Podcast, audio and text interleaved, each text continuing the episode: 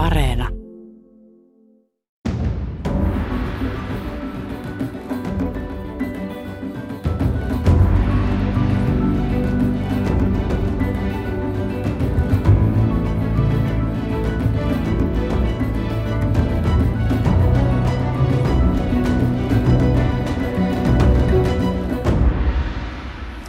Hyvät ihmiset, se on syyskuu, iloitkaamme siitä.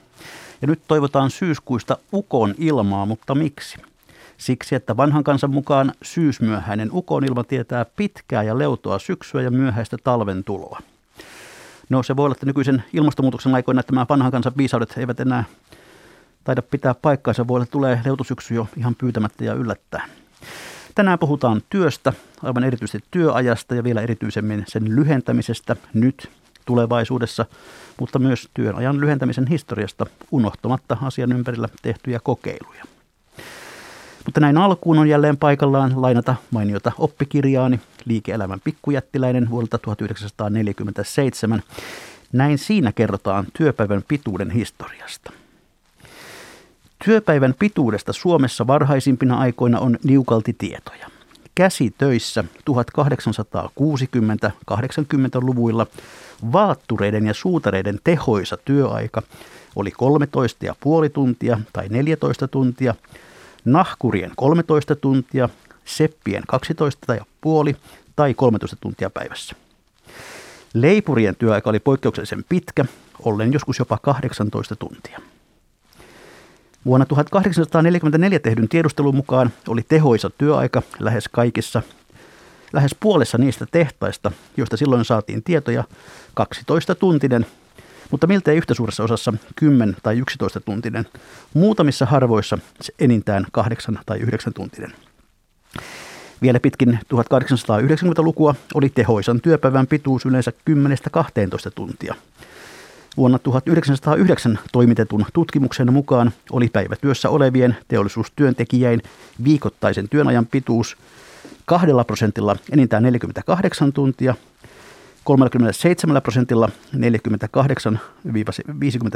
tuntia, miltei tasan puolella 57-60 tuntia, 10 prosentilla lähes 70 tuntia ja ihan pienellä joukolla jopa sitäkin pidempi. Näin siis kertoi liike-elämän pikkujättiläinen vuonna 1947.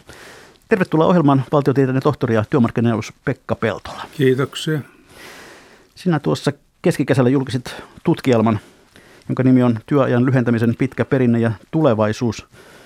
Onko nyt tullut jälleen aika ihan vakavasti keskustella työaikojemme lyhentämisestä? Kyllä se aika on varmasti nytkin ja on, on se ollut jo pitkän aikaa, että tässä se varsinainen syy, miksi tästä on pakko keskustella aina vähän väliä, on se, että työtuntien, tehtyjen työtuntien määrä Suomessakin on trendinomaisesti jo vuosikymmeniä vähentynyt. Aivan riippumatta siitä, että väkiluku on kasvanut, työntekijöiden työiässä olevien määrä on kasvanut ja, ja niin edelleen. Nämä kaikki on kasvanut, mutta sitten tehtyjen työtuntien määrä on alentunut, mikä tietysti suoraan merkitsee sitä, että kun työaikaa ei ole lyhennetty, että työttömyys on kasvanut. Eli tavallaan on kysymys erilaisesta työn uudelleenjaon tarpeesta. On uudelleenjaon tarve on yksi ja tietysti tärkein, tai se tulee tästä trendistä, mutta sitten on myöskin muita tarpeita, jotka on liittyy tietysti ihmisten hyvinvointiin. Työajan lyhentäminen aivan oikeastaan lyhentämistavasta riippumatta parantaa hyvinvointia, perheen ja työn yhteensovittamista ja, ja ihmisten terveyttä. Millaisia ajatuksia, mutta tuo äskeinen sitaatti niin tuolta vuodelta 1947, mitä se ajatuksia se herätti sinussa? No sehän herätti tietysti se, että kyllä se oli aika kauheita, täytyy olla. Nyt ehkä, ehkä totuuden nimessä pitää muistaa, että joskus 1800-luvulla työpäivät ei ollut niin tiiviitä ja intensiivisiä. Kyllä sieltä ehti käydä kaupassa välillä ja hoitaa kaikkia välttämättömiä hommia. Että että ei se ollut semmoista tuota, kellojakaan ei kaikilla ollut, ei se nyt ollut niin tiivistä. Aivan. No, sinulla on pitkä historia näissä työaikakysymyksissä. Miten olet alun perin tullut niiden kanssa tekemisiä?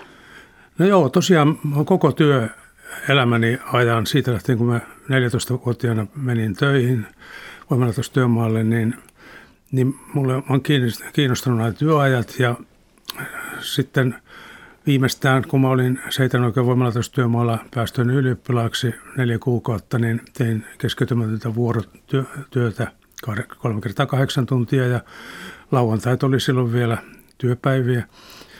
Niin äh, silloin mä ajattelin, että, että vuorotyön haittoja ei voi korvata rahalla, että ne pitää korvata sillä tavalla, että työaikaa lyhennetään. Ja varmaan olin, olin oikeassa siinä.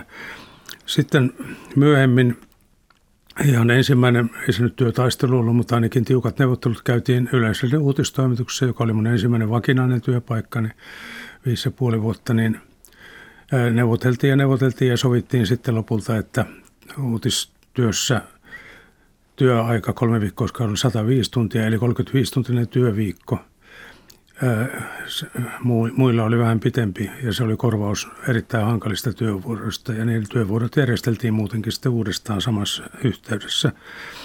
Sitten kun meni 1980-luvulla työministeriöön, niin ministeriön, useintenkin ministerien, eri puolueista olevien ministerien avustajaksi, niin sain ministereiltä yleensä tingittyä luvan tuolla maailmalla edistää työajan tutkimista ja kehittämistä ja suoritusten antamista erityisesti tässä OECDssä, joka on siis kehittyneiden teollisuusmaiden yhteistyöjärjestö kokoutuu Pariisissa Ilossa. Oltiin tuolla Genevessä ja, ja tuota, siellä sain esittää ja pyytää ja joskus sain läpikin joidenkin työryhmien asettamista ja tässä yhteydessä oikeastaan se tietopankki, mikä, mikä mullekin on kertynyt, niin tulee oikeastaan sieltä, koska siellä nämä ammattiekonomistit, niin ne kyllä tiesi, mistä on kysymys. Nimittäin Euroopassa, Keski-Euroopassa varsinkin työaikaa ja sen lyhentämistä on tutkittu paljon enemmän kuin Suomessa ja eri intensiteetillä ja erittäin, erittäin etevien tutkijoiden voimin. Ja, ja sieltä mä imin sitten itseeni niin paljon argumentteja, että itse asiassa mä oon sanonut, että – sen jälkeen, kun mä, äh, sanotaan 90-luvun jälkeen, niin ei enää Suomessa tule vastaan semmoista argumenttia työajan lyhentämisestä, jota mä en olisi kuullut. Ja sitten tuota, sittenhän mä sain sen ison kokeilun vetääkseni ja senkin jälkeen on välillä hiljaiskausia ollut ja nyt taas tämä asia on esillä. Kiitos vaan Sanna Marin. Niin, hyvät kuuntelijat, myöskin te voitte osallistua tähän ohjelmaan perinteiseen tapaan, eli siellä Ylen nettisivuilla osoitteessa yle.fi. Sivun oikeassa reunassa on otsikko Tuoreimmat ja sen alalinkki Keskustele tässä, miten työaikaa voisi lyhentää. Sitä klikkaamalla voitte lähettää meille kommentteja, kysymyksiä tai kertoa vaikka omista kokemuksistanne. Öö, niin, tuossa Sanna Marin tuli jo, tuli jo mainituksi. Hän on pariin otteeseen ottanut ikään kuin tulevaisuuden tavoitteena tällaisen ajatuksen joko kuuden tunnin työpäivässä tai nelipäivässä työviikosta, mutta julkinen keskustelu pyrkii ampumaan tällaiset aloitteet nopeasti alas. Miten sinä kommentoisit tätä keskustelua tämän aihepiirin ympärillä Suomessa? No se on ihan samanlaista nyt, kun se on ollut aina ennenkin, että se ammutaan alas tuolta talouselämän johdon, johdon taholta hyvinkin jyrkästi. Työnantajat ainakin Suomessa vastustaa jyrkästi työajan lyhentämistä ja oikeastaan missään muodossa, paitsi osa-aikatyönä. Osa-aikatyön olennais, olennainen elementtihän on se, että siinä ei tuottavuuden lisäyksestä makseta mitään, vaan maksetaan korkeintaan se työajan pituuden murtoosuus normaalipäivästä. Ja työnantajalla on, on toisaalta intressikin ja toisaalta sitten on myöskin hyvin jyrkästi jämähtäneet siihen juoksuhautaan, että työaikaa ei saa lyhentää. Ja, ja tätä samaa eletään, aikaa eletään edelleen. No tuota, sitten 80-luvun oikeastaan tässä asiassa ei ole Suomessa tapahtunut juurikaan mitään. Sitten se johtuu, että tässä ollaan jotenkin niin, kuin niin vai onko, onko niin, että tämä ei ole oikein kenenkään intressissä? No kyllä se nyt tietysti työntekijöiden intressissä, niin kuin nämä tutkimuksetkin osoittaa, että enemmistö kuitenkin suomalaisistakin kannattaa työn lyhentämistä. Mutta kyllähän voimasuhteet aina vaikuttaa niin ratkaisevasti. Mä tulin sen näkemään silloin 90-luvulla, kun oli tämä suuri kokeilu, niin vaikka se tulokset oli erittäin hyviä, niin se kuitenkin painettiin alas ihan, ihan silloin pääministerin voimin, joka oli Paavo Lipponen, ja elinkeinoelämän voimin – Hän olivat näiden kokeilujen taustaryhmissä ja mä kyllä tulin viikoittain ja päivittäinkin tietämään, mikä, on oikea, mikä olisi oikea tapa ajatella näistä asioista. Että se vastakkainasettelu on paljon jyrkempi kuin, kuin mitä ihmiset niin kuin haluaa ottaa vastaan ja sen takia se on tuota sitten välillä aina paino unohduksiin, mutta nimenomaan se tosiasia, että, että, että jos ei työaikaa lyhennetä, niin taloudessa tehtyjen työtuntien määrä edelleen laskee ja sitä myöten työttömyydestä ei päästä eroon. Mm-hmm. No, tässä on jonkinlainen pyhä kolmiyhteys tuottavuuden, palkkojen ja työajan kesken. Miten kuvaisit tätä kolmiota? Joo, no se on tietenkin hyvin tärkeä. Siis palkankorotuksesta maksetaan käytännössä aina tuottavuuden kasvusta, koska ei, ei työ- ja pääoman välisiä suhteita varsinaisesti ole, ole voitu muuttaa. Ja jos tuottavuus kasvaa, niin silloin syntyy palkankorotusvaraa. Ja tuottavuuden kasvu on perinteisesti ja tosiasiassakin se on johtunut automaation lisäämisestä ja sillä tavalla. Mutta nyt on käynyt jo myöskin ilmi, ja se näkyy näistä suurista trendeistä, että automaatio kuitenkin syö enemmän työpaikkoja kuin mitä se luo, ja sitä paitsi se luo semmoisia työpaikkoja, joita työtä vaille jääneet eivät pysty hoitamaan.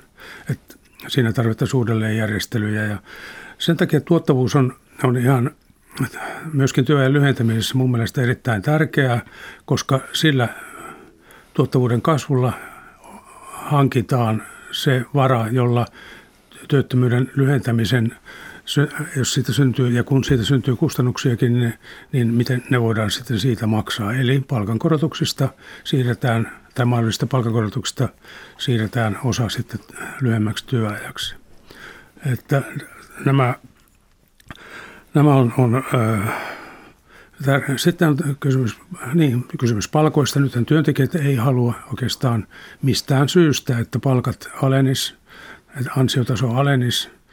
Ja työnantajille on äärimmäisen tärkeää, ei suinkaan itse asiassa tuottavuus. Mä luulin, että he olisivat tuottavuudesta kiinnostuneita, mutta tosiasiassa eivät paljon ollenkaan. Puhuvat vaan, mutta eivät ole siitä kiinnostuneita. Sen sijaan ovat tuntipalkoista erittäin kiinnostuneita. Ja tuntipalkkojen ei saisi missään oloissa niin kuin nousta. Ja se on tietysti mahdoton yhtälö sitten työn lyhentämisen kannalta, että tuntipalkat siinä pitää nousta sitten.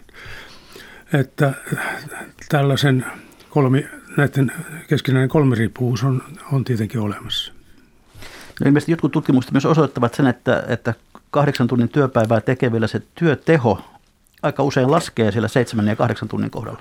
Joo, se saksalaiset, jotka kaiken laskee tehdastyössä, niin se on, ne on oikein suuria ne luvut. Saksalaisten professori Köylerin tutkimusten mukaan seitsemännen tunnin työtehokkuuden pudotus on, on 25 prosenttia ja vielä 25 prosenttia lisää kahdeksannella tunnilla. Suomessa tehdyt vertailut ei ihan näin suurta pudotusta näytä, mutta tuota, kuitenkin huomattavaa pudotusta ja, ja se on ja se tapahtuu se nitkahdus juuri kuudennen työtunnin jälkeen. Ja sitten tuolta tästä seuraa suoraan se, että jos mennään kuuden tunnin työpäivään, joka on muutenkin notkeampia muoto, niin, niin silloin jää kaksi kaikkein tehottominta, selvästi kaikkein tehottominta työtuntia pois ja, ja tuottavuus jo sen takia nousee sitten huomattavasti. No onko sitä selvää käsitystä, että mikä olisi se paras tapa lyhentää työaikaa? Onko se nimenomaan juuri tuo kuuden tunnin työpäivä vai nelipäiväinen viikko vai jokin muu? No meillä oli siinä isossa kokeilussa, johon osallistui pari tuhatta työntekijää ja se kesti kolme vuotta kaikkineen. Siinä oli useita osioita niin siinä kävi, kävi ilmi, että tehokkain tapa on kuuden tunnin vuorotyö. Se, on, se, on tiivi, se tiivistääkin työpäivää kyllä, mutta se on huomattavan lyhyt. Ja sitten siinä on se etu, että se on 24 tuntia vuorokaudessa on kuudella tunnilla jaollinen. Se helpottaa monenlaisia järjestelyjä. Sitten tuota, myöskin oli nelipäiväistä työviikkoa, sitten kolme viikkoista kuukautta ja monenlaisia muitakin yhdistelmiä kokeiltiin, mutta kouran puoleen jäi sitten tämä 6 plus 6 ja nelipäiväinen työviikko. Ja nelipäiväisen työviikon erityinen ansio on se, että se on kaikkein suosituin. Ihmiset haluaa eri, eri haluavat tämmöisiä lisävapaita, yhtäjaksoisia pitkiä vapaita. Ja kun lomia, lomat ilmeisesti on jo aika lailla, lomien pituus aika lailla tapissa, niin, niin sitten tuota, se työviikon lyhennys on, on hyvin suosittu. No, siinä on se, että siis 6 plus 6 ei oikeastaan työjakamisen malli, se on työn uudelleenorganisoinnin ja tehostamisen malli, mutta nelipäiväinen työviikko on työn jakamisen malli. Siinä jaetaan, siinä, ja se, se suoraan työllistää sitten sen, sille viidenneksi, viidennelle päivälle täytyy palkata joku. Ja se, ja se pitää maksaa sitten sen palkka, sen ja siitä syntyy kustannus ja miten se jaetaan, niin, niin se on sitten tietenkin ongelma. Nyt nämä viimeaikaiset kokeilut esimerkiksi Islannissa ja Espanjassa, jotka on hyvin menestyksellisiä ollut, niin ne perustuu kyllä siihen, niin kuin meidän oman kokeilun käytäntö oli myöskin sama, että se ylimääräinen työntekijä, se maksettiin julkisista varoista. Ja sitten siihen palkkaan koskettiin joko ei ollenkaan, niin kuin ei Islannissa eikä, eikä Espanjassakaan juuri kosketa siihen, tai sitten, tai sitten vaan, vaan vähän. Kyllä siinäkin nelipäiväisessä työviikossa on paljon etuja. Se lisää työhyvinvointia, se lisää työ- ja perheen yhteensovittamista, se lisää terveyttä, lisää monia asioita, mutta tuota, työn tehokkuutta se ei oikeastaan paljon lisää ja, ja sen takia tuota, mä pitäisin näitä kahta vaihtoehtoa sellaisena, joiden väliltä pitää valita. Tai itse asiassa sitä valintaa ei tarvitse tehdä valtakunnan tasolla, vaan se voi tehdä työpaikkatasolla. Julkinen sektorihan olisi sitten omiaan tähän nelipäiväiseen työviikkoon ja palvelusektori ylimalkaan. Ja siitä seuraa sitten kylläkin poliittisia ongelmia, jo tänä päivänä palvelusektorille on vaikea saada työntekijöiden hoitoaloille. No muutenkinhan ulkomailta pitää tuoda työvoimaa, mutta sitten se on ihan välttämätöntä. Jos mennään nelipäiväiseen, niin pitää tuoda ulkomailta suuria määriä työntekijöitä. Ja minä en sitä paheksu, mutta mä tiedän, että poliittisesti se on iso asia. Toisaalta tietysti lyhyempi työaika voisi houkutella myös alalle lisää tulijoita. Mutta tässä on viitattu monta, monta kertaa tähän 90-luvun kokeiluun, niin, niin puhutaan siitä, olit siis keskeisesti sitä kokeilua vetämässä työministeriössä. Millainen projekti se kaiken kaikkiaan oli? No se oli sellainen, että, että tuota, siis, äh, ihan alusta lähtien Ahtisaarista tuli, tuli presidentti ja hän halusi presidenttinä, että tehdään tuollisuusohjelma ja sitä varten asettiin äh, tietysti työryhmä tai toimikunta, jota johti kansliapäällikkö Pertti Sorsa esimiehenä työministeriössä. Ja, ja tuota, sitten tämä porukka otti ohjelmaansa sitten erityisesti kuuden tunnin työpäivän, mutta lyhyemmän työajan kokeilujen järjestämisen. Ja, ja sillä tavalla se tuli osaksi hallitusohjelmaa. Mä olin itse hallitusneuvottelussa ja näin kyllä sen mielipidejaon, joka siinä oli – oli silloin, mutta tuota, SAK suhtautui sillä tavalla passiivisesti asiaan, mutta sitten sieltä löytyi kuitenkin riittävä enemmistö, ettei työnantajan kanta ei sitten mennyt läpi ja, ja tuota, se tuli ohjelmaan ja me aloitettiin sitten ne kokeilut ja se pääsi lentäen alkuun, koska niin, niin kuin nykyisinkin, niin aina on ollut yrittäjiä, jotka kokeilee lyhyemmän työajan muotoja, että olisiko ne kannattavampia. Koska kyllä, kyllä työnantajat tietää, että lyhempi työaika on, on tuottavampi. Se on, se on just se syy, miksi, miksi osa-aikatyötä suositaan. No, oli, oli neljä, tai meille tuli tietoon neljä yritystä, jossa oli otettu käyttöön kuuden tunnin vuorotyö. Ne oli Ortex ja, sitten tuota, tässä nyt oli, Essilor, joka teki silmälaseja ja, ja pari muuta, jossa, jossa sitten kokeiltiin ja, ja tuota, se oli käytössä ja meidän kokeilukin sitten, ne liitettiin sitten siihen kokeiluun, johon tuli to, kymmenkunta muuta vielä. Ja äh, me todettiin, että ei, ei me makseta mitään subventio kuuden tunnin vuorotyön käyttöönotosta, vaan seurataan vaan, että miten se sitten toimii. Ja tämä oli yksi tärkeä osa sitä, sitä ja siitä osuudesta on Timo Anttila tehnyt tutkija Timo Anttila tehnyt väitöskirjankin. Ja sitten oli toinen osa, joka suuntautui aika suuressa osin kuntiin. Anteeksi. Kuntiin, jossa kokeiltiin sitten paitsi tätä 6 plus 6, niin, niin myöskin erityisesti nelipäiväistä työviikkoa.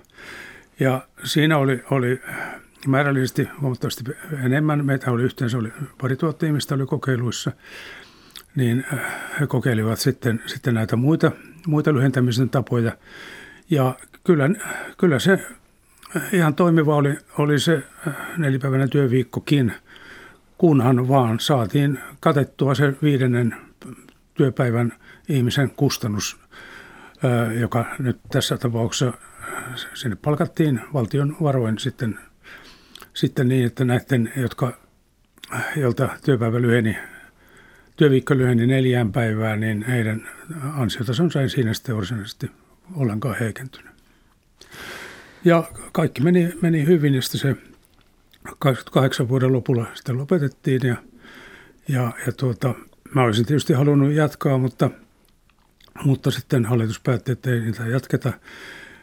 Ja, ja peruste oli se, että ei kuulemma työllistetty tarpeeksi pitkäaikaistyöttömiä. No se ei kyllä kokeilun tavoitteisiin lainkaan kuulunut, eikä kuuluisi varmaan, jos sellaiset uudestaan aloitetaan, niin ei kuuluisi nytkään.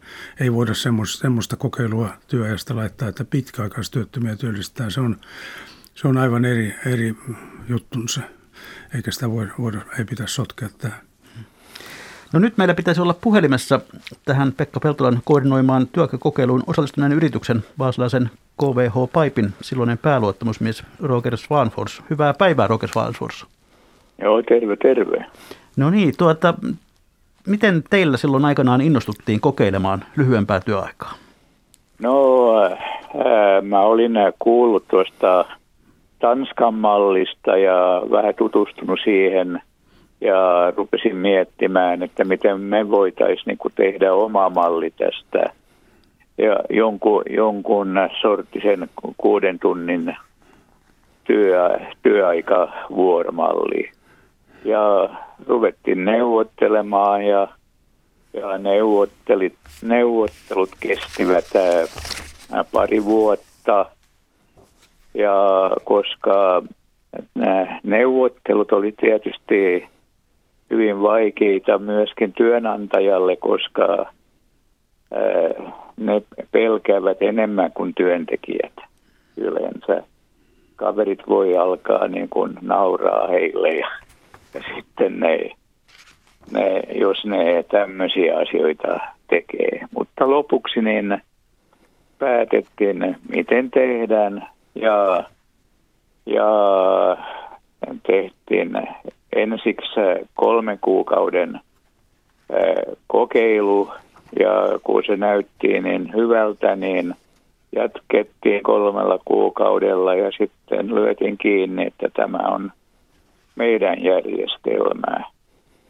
Ja se oli hyvin tehokas, kun äh, tämä järjestelmä oli ollut käytössä pari vuotta, niin äh, sitten se oli 28 äh, prosenttia halvempi tehdä muoviputken kilon kuin mitä se oli ennen.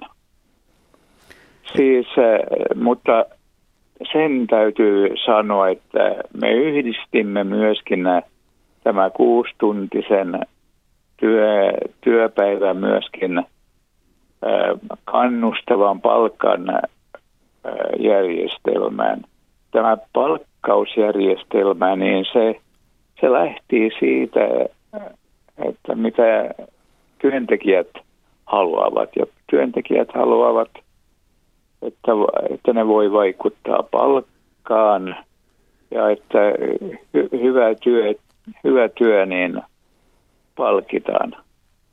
Ja, ja tämä niin kuin johti siihen, että oikeastaan palkka nousi eikä, eikä laskenut.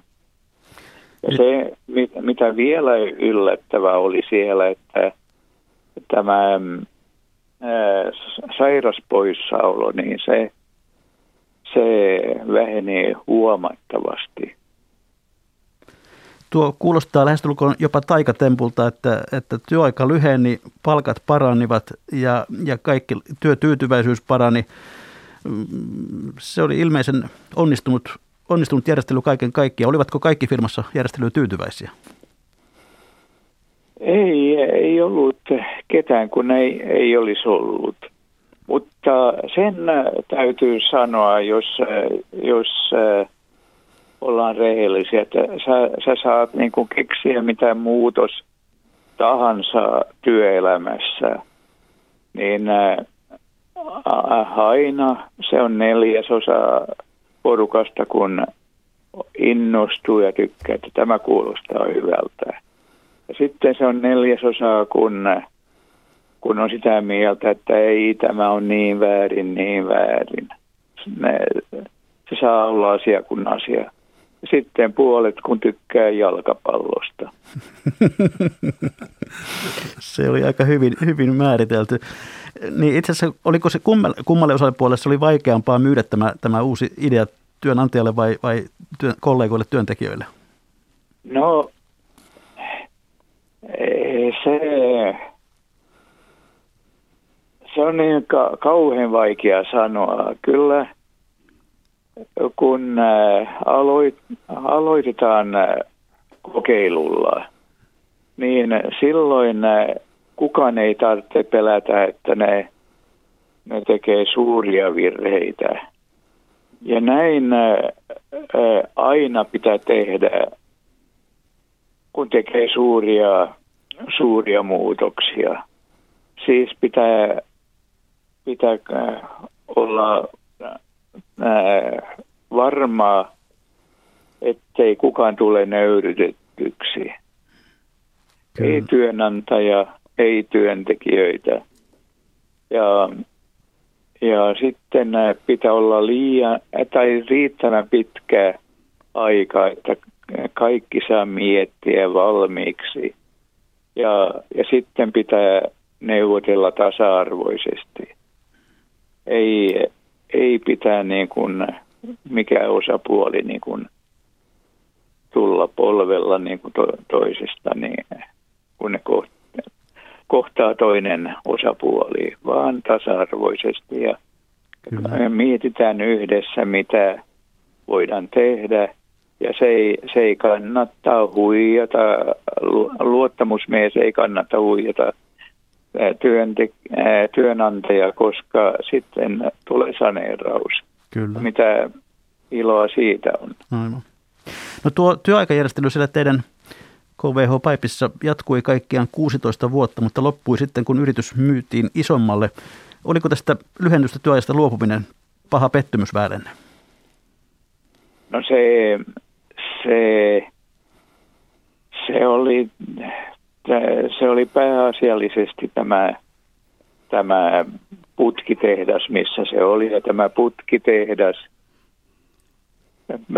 pääasiallisesti tämä putkitehdas sitten, kun, niin kun oikeastaan melkein luopui, niin kun loppui ja ne yritti siirtää sitä muualle, mutta se, se myöskin hieman epäonnistui, että niillä oli pakko sitten, sitten niin kuin muuttaa hommia jälkeenpäin. Että, mutta, ja, mutta meillä oli kyllä tämä järjestelmä muilla osastoilla, missä, missä ei ollut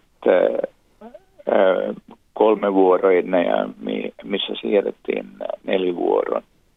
Se oli kaksi vuoroa, missä siirrettiin kolmen vuoron. Ja siellä, missä on vähemmän kuin neljä vuoroa, niin jos työnantaja siir, ää, ottaa yksi vuoro lisää, vaikka lyhyempi, niin ne saa käyttää investoinnit enemmän. Kyllä. Että se on kannattavaa heille sekin. Näin. Kiitos kovasti haastattelusta, Roger Svanfors, ja hyvää päivänjatkoa. Kiitos, kiitos. Pekka Peltola, haluatko jotenkin kommentoida tätä Joo, tämä on, kaikki mitä Roger sanoi tuossa niin on hyvin mielenkiintoista ja asiallista. Ja, ja tuo esiin se, että ei työajan lyhentäminen ole mikään mekaaninen juttu ja eikä siitä mekaanisesti seuraa, seuraa sen enempää, vaan hirveän paljon riippuu siitä, millä tavalla tehdään. Tuossa tuli esiin se, että tiimityöskentely ilman muuta tehostuu. Tässä tuli esiin se, että, että aina pitää neuvotella ja kannattaa neuvotella työntekijöiden kanssa. Työ, pitää ajatella kokonaisuutena. Ei, ei talo, koko talouskaan ei ole millään tavalla tuota, mene mekaanisesti, vaikka Chicagon koulukunnan ekonomistit luottaa näihin kaavoihin ja malleihin, niin työelämä on niin paljon monimutkaisempi, että niihin kaavoihin ei kaikki asiat tule. Tässä oli, oli semmoinen seikka, että, että KVH-paipissa se tuottavuuden kasvun hämmästyttävä nousu perustui aika lailla siihen, että tehtiin vähemmän virheitä. Se, se että mennään kahdeksan tunnin vuorosta kuuden tunnin vuoroon ja jää kaksi vuoroa pois, jotka on tehottomampia. Osa siitä tehottomuudesta niissä kahdessa vuorossa tulee siitä, että niissä tulee virheitä. Niissä tulee enemmän virheitä myöskin tehtaassa, joka toimii koneen tahtiin. Kyllä koneetkin, koneissakin on huoltoa, pysähdyksiä, ongelmia tulee, jotain kiilautuu johonkin ja, ja niiden poistamiseen menee sitten aikaa ja, ja korjaamiseen ja tä, tällaisia tulee kaikkia. Sitten nämä on tosiaan psykologisia juttuja. Tuolla äh, KVH-paipissa päällottumusmiehen ja tehtaan johdon hyvän, hyvän yhteistyön vaikutuksesta siinä ei, siellä sisällä ei mitään erityistä tapahtunut, mutta, mutta työnantajajärjestöt oli koko ajan kimpussa ja vaativat kokeilun lopettamista. Ja, ja toimitusjohtaja kertoi minulle sitten näistä tästä painostuksesta, joka tuli Kemian työnantajaliitosta, oikein jyrkkää painostusta ja, ja tuota, ne, he torjuivat sen myöskin, omistaja torjui tämän painostuksen ja tämmöisten kanssa pitää olla tekemissä, niin silloin pitää olla hyvä yhteistyö ja yhteisymmärrys ja, ja, ja pärjätään hyvin sitten eteenpäin. Että äh, tässä nyt Rogerin puheenvuorossa tulee esille juuri se monimutkaisuus ja se välttämättömyys hyvin luovalla tavalla suhtautua siihen uuteen. Se on uusi tilanne, kun lisätään vuoroja ja lyhennetään vuoron pituutta. Se on uusi tilanne kaikille ja siihen pitää olla aikaa tutustua ja sopeutua. Ja, ja äh, tämä myöskin tarkoittaa, että on hyvin vaikea siirtää yhdestä tehtaasta mallia toiseen, vaan sen pitäisi oikeastaan jokaisen tehdä itse. Ja siihen ei nyt vielä rutiineja ole, että, että nämä kokeilut on sen takia välttämättömiä. Hyvät kuuntelijat, te kuuntelette ohjelmaa Mikä maksaa, jossa pohdimme tänään työajan lyhentämisen mahdollisuuksia. Ja täällä studiossa kanssani on työmarkkinaneuvos Pekka Peltola. Mutta nyt olisi sitten aika kuulla AY-liikkeen edustajaa. Puhelimessa on nyt STTK-puheenjohtaja Antti Palola. Hyvää päivää. Hyvää päivää. Miten AY-liike nykyisin suhtautuu työajan lyhentämiseen? Onko se teille tärkeä tavoite?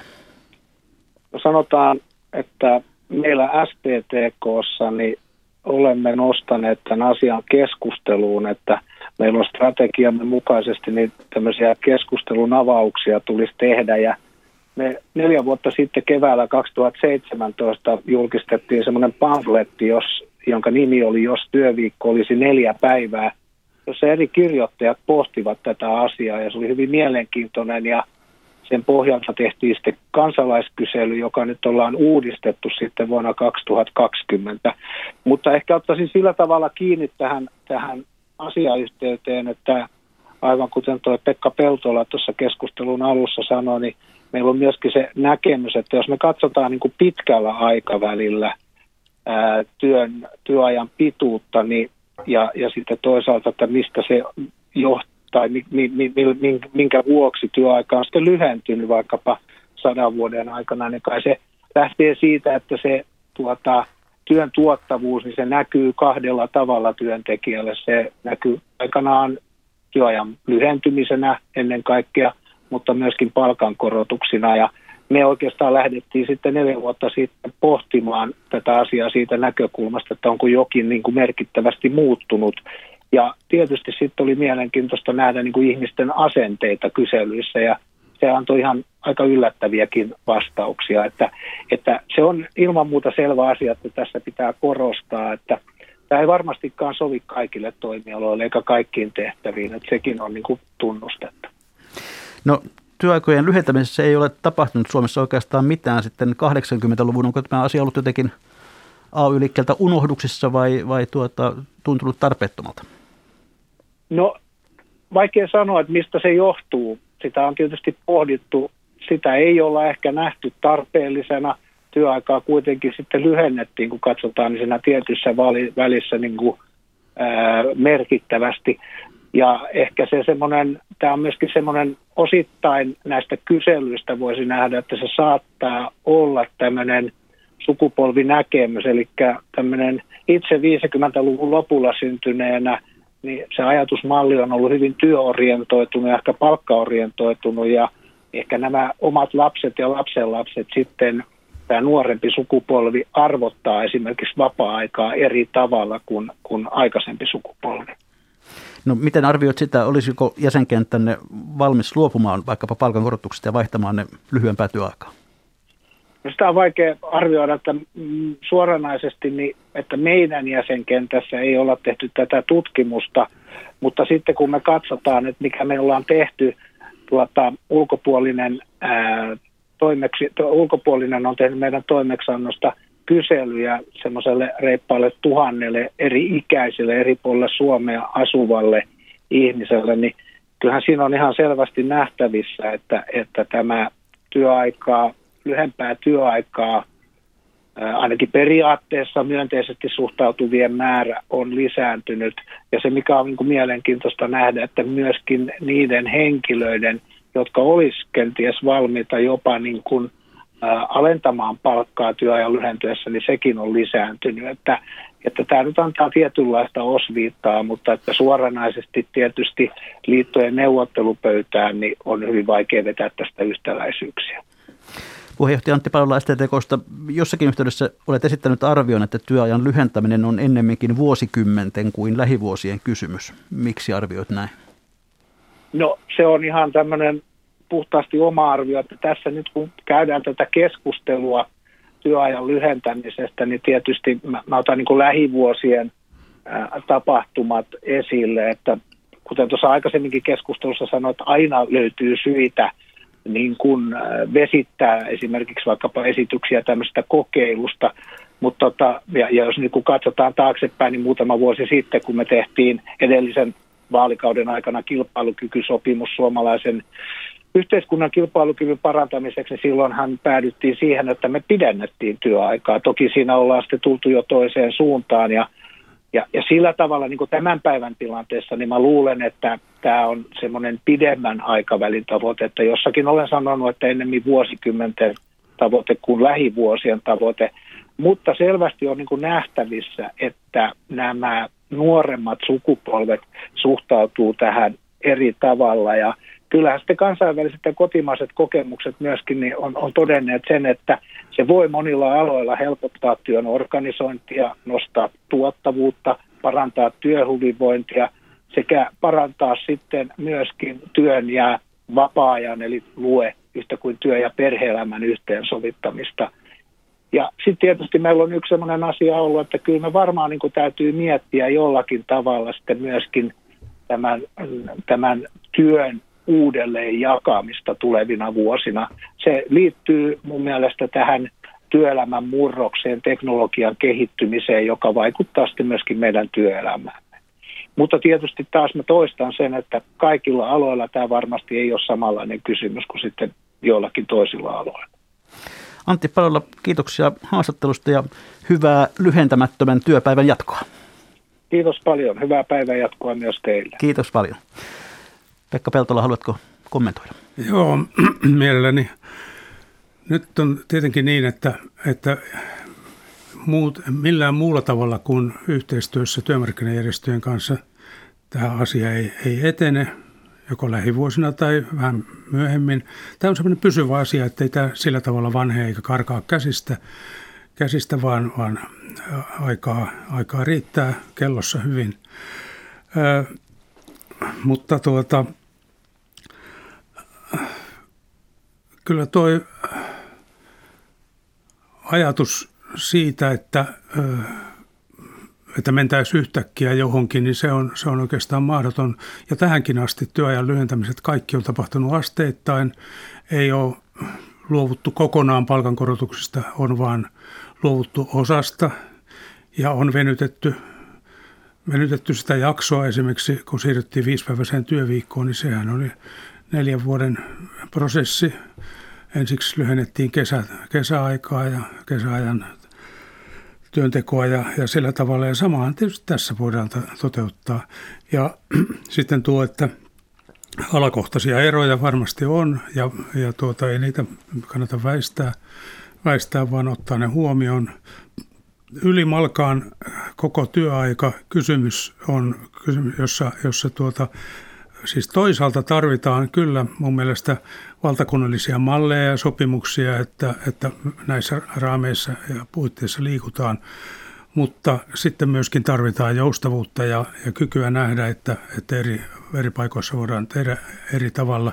Ja erityisesti tarvitaan sitä, että yrityksissä tehdään yrityskohtaisia kohtaisia ratkaisuja sitten niiden raamien, raamien puitteissa, mutta ne raamit täytyy tietenkin työmarkkinajärjestöjen ja varmasti maan hallituksen yhdessä saada aikaan. Ja, ja tuota, mutta sitten kun äh, vaikka työntekijäpuolella ei ehkä ole aivan äh, yksi yhteen käsitystä siitä, miten, miten äh, pitääkö työaikaa lyhentää sillä tavalla, niin työnantajapuolella on kyllä selvä käsitys, että työaikaa ei, ei pidä lyhentää. Ja, ja kun se on, toimii keskitysti, vaikka ilmoittaa, että ei tehdä työsopimuksia, niin kuitenkin tehdään keskitettyjä ajatuksia ja linjanvetoja.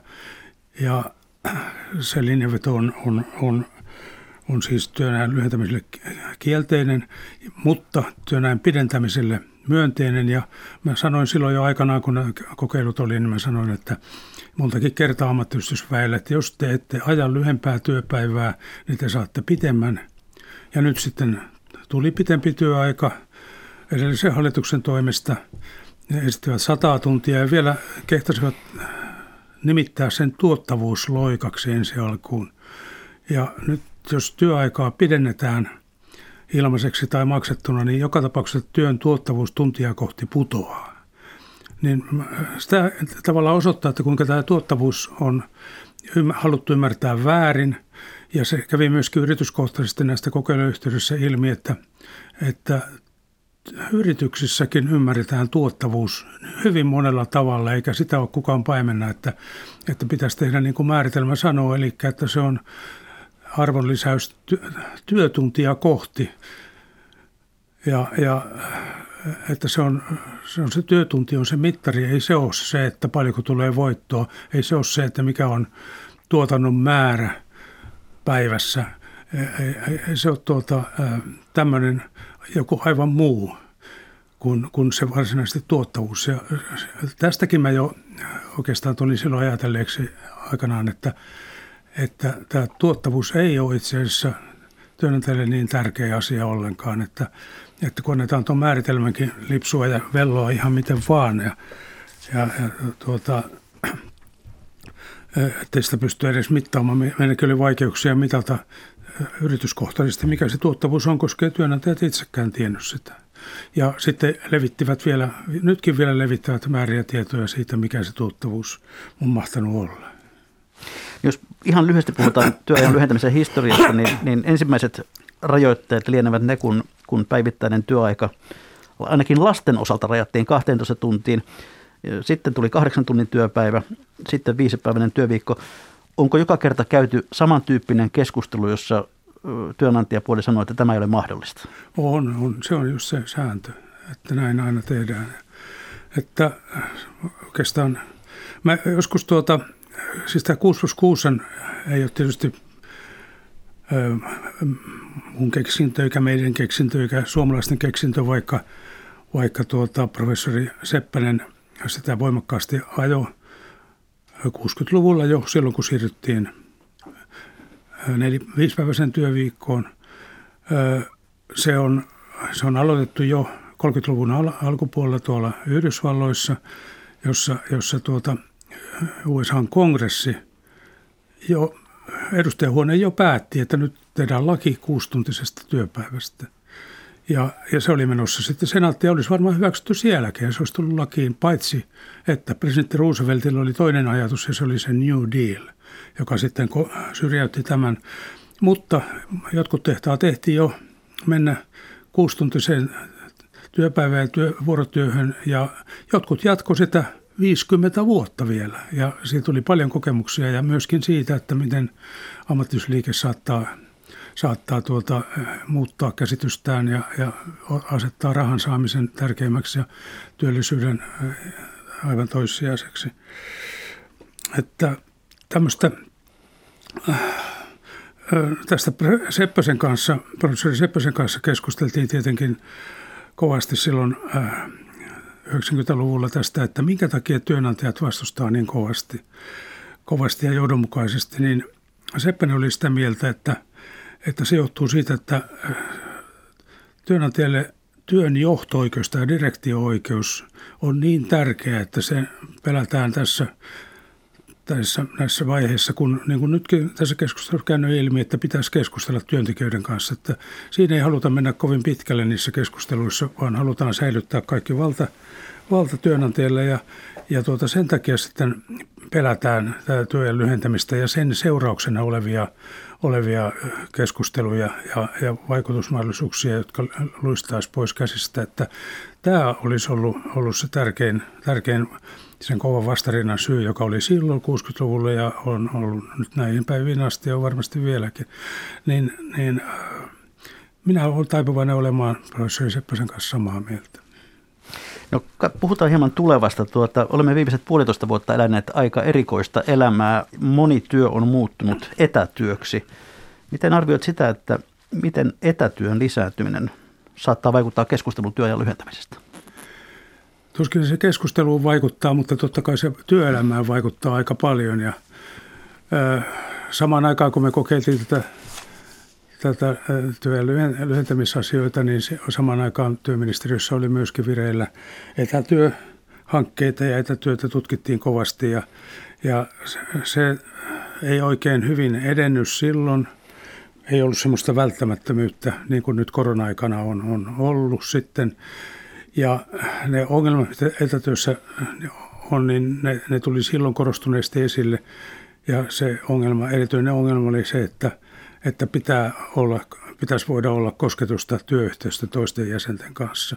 Se on muuten tässä 6 plus 6 käynyt ilmi, että jos tauot kaikki poistetaan, kahvitauot, jossa ihmisten kuvitellaan keskustelevan vain lapsista ja lapsenlapsista ja jalkapallosta tai jääkiekosta meillä, niin, niin äh, se ei ole totta. Kyllä tauoilla keskustellaan itse asiassa siitä, mikä heitä ihmisiä yhdistää, eli työstä ja työhön liittyvistä asioista. Ja sen takia 6 plus 6 työvuorojen pitäisi olla vähän päällekkäin, esimerkiksi viisi minuuttia ainakin, koska silloin siirtyy sitä niin sanottua hiljaista tietoa. Ja että toi, toi kone lonksuttaa vähän kummallisesti ja, ja mitä hyvänsä tulee sellaisia asioita. Jos se tieto ei siirry, niin tulee, voi tulla isoja vahinkoja ja tuleekin.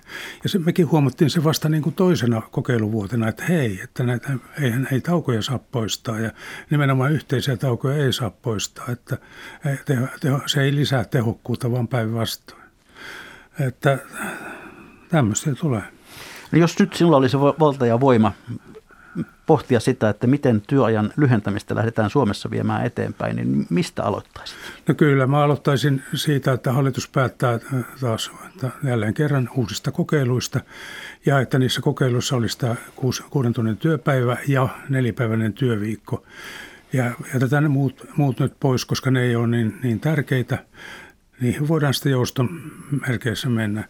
Ja nämä kokeilut, vaikka niitä on jo kerran kokeiltu ja tiedetään yhtä ja toista siitä, niin kokeilut on erittäin tärkeitä senkin takia, että se leviää se tieto lähiympäristöön.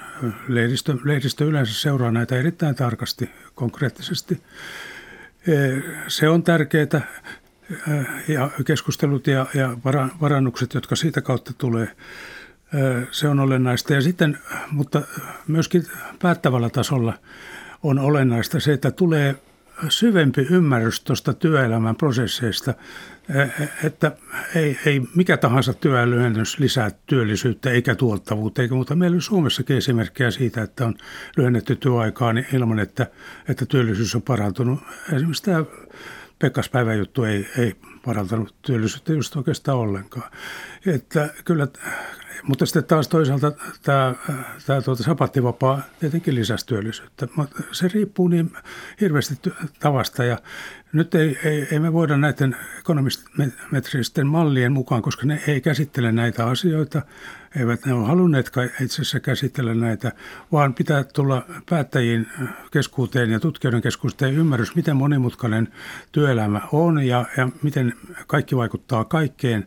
Ja työajan lyhennys vaikuttaa niille ja niillä reunaehdoilla, joista minäkin olen kirjoittanut ja, ja tuota, Saksassa ja muualla, joita asioita paljon enemmän on tutkittu, niin tuota, sieltä saadaan kyllä myöskin mutta, mutta kaikki kokeilut, jotka on elävässä elämässä, niin, niin tuo arvokasta tietoa ja ymmärrystä, jota sitten pitää soveltaa siinä käytännön elämästä. Että se, tuollainen parin kolmen vuoden kokeilu olisi nyt ihan, ihan paikalla, suorastaan välttämätön, niin päästä taas eteenpäin. Pekka Peltola, katsotaan sitten hieman tuota yleisökeskustelua, sillä nimimerkki työn raskaan raata ja kommentoi, että samaan aikaan toiset uupuu töissä, kun toisille ei ole töitä lainkaan. Työajan lyhennyksestä olisi ymmärtääkseni apua molemmille. Janne kommentoi, että 30 tunnin työviikko kaikille, miten se sitten kannattaa jakaa päiviin, on tapauskohtaista. Tuottavuus kasvaa joka vuosi ja se rahoittaa ja on rahoittanut tämän. Palkkojen ei tule tämän vuoksi laskea. Ja sitten on vielä Jullu, joka kommentoi, että työkaa voi lyhentää siten, että neuvottelee työnantajan kanssa. Jos 30 tunnissa saa hoidettua 40 tunnin hommat, niin siitä vaan. Lyhyt kommentti näihin. No ne kaksi ensimmäistä mä ihan samaa mieltä, mutta tämä kolmas on sitten semmoinen triviaali juttu, juttu, joka ei ota huomioon ollenkaan näitä, näitä tuota suurimpia kokonaisuuksia. Ja tämä helähdys kertoi sitten jälleen sen, että olemme tulleet siihen kohtaan, mikä maksaa ohjelmaa, että on legendaaristen viikon talousvinkkien ja talousviisauksien aika. Ja nyt tässä joudun vetoamaan teihin hyvä yleisö. Laarin pohja on aika tyhjä yhä, vaikka tässä on pari lähetystä jo kesätavon jälkeen tehty. Eli jakakaa talousviisauttanne toisillenne meidän kauttamme.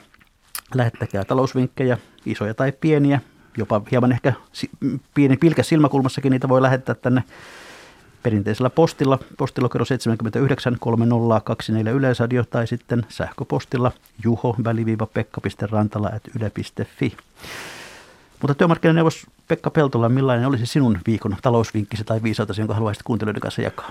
No, se ei nyt liity tällä kertaa tuohon työn, työaikaan ollenkaan, vaan minua on harmittanut suuresti se, että edelleenkin hyvin voimakas keskustelu käydään siitä, että perustuu että valtiovelkaa ei saisi nostaa ja perustelu oikeastaan on sieltä kotitalouden puolelta, joka on aivan eri kokonaisuus ja eri asia. Ja kyllähän valtiovelka on, on tilanteessa, jossa nyt eletään, jossa lainaa saa miinuskorolla, miljardilainasta saa 17 miljoonaa helpotusta ihan heti kättelyssä, niin on se nyt aika tärkeää. Ja sitten kun nämä talousviisaat, jotka, jotka tuota, ajaa, äh, ajaa näitä äh, valtio, ettei valtiovelkaa saisi nostaa, niin äh, eivät ollenkaan perustuvat ajatuksiin, joka aikaisemmilta vuosisadoilta, jo, jonka esimerkiksi siihen, että, että sama, samaan aikaan inflaatiota pidetään, että se tulisi siitä, että kun rahaa painetaan ilmaiseksi, eli valtion velkaa keskuspankista suljetaan ulos, niin kuin nykyään Euroopan keskuspankista, niin ei se inflaatio ole siitä minkään mennyt. Ja, ja se osoittaa, että se koko teoria on väärä, mutta sitä ei haluta nyt oikeasti.